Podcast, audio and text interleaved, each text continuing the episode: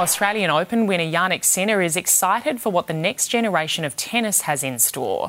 After defeating Daniil Medvedev in what was a comeback for the ages, the 22 year old Italian is already looking towards the future.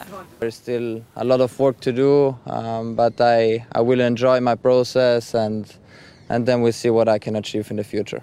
It's nice to be part of this, uh, of this generation. I think the next generation is something what the sport needs. Sinner is a product of the ATP's Next Gen project, which was created to find the next superstars post tennis's Big Three.